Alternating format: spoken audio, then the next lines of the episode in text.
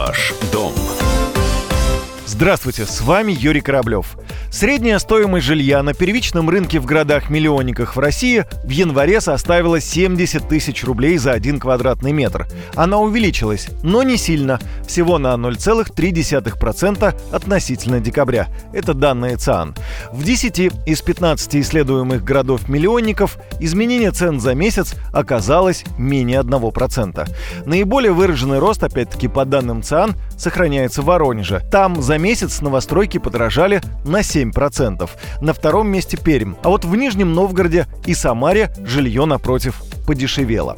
До послания президента Федеральному собранию я был уверен в том, что жилье в России в этом году будет только дешеветь. Ну, может быть не дешеветь, назовем это коррекцией цены. Но после того, как глава государства объявил о новых программах господдержки, есть вероятность, что квартиры не только не станут доступнее, но и, скорее всего, подорожают. Эксперты расходятся во мнении. Запускаемые властями программы господдержки, начиная от выплат по материнскому капиталу на первого ребенка, льгот льготной ставки 6% для семей с двумя и более детьми, заканчивая дальневосточной ипотекой под 2%, это все позитивно отразится на рынке, и каких-либо колебаний не будет.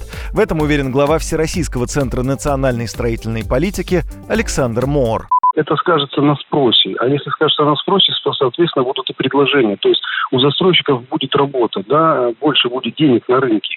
Это не скажется на увеличении цены ни в коем случае, потому что, ну, как бы это не тот фактор, который должен повлиять. Наоборот, отрасль должна ожить, деньги должны пойти в реальный сектор экономики. Естественно, повысится спрос на квадратный метр, но именно спрос. И застройщики смогут просто работать. И мы не ожидаем никаких глобальных повышений цен. Все цены уже повысились. По 214 изменения прошли, цена повысилась, и сейчас э, рынок должен стабилизироваться. Но есть и те, кто думает, что квартиры в этом году вырастут в цене. По словам экспертов, причина простая – сокращение предложения.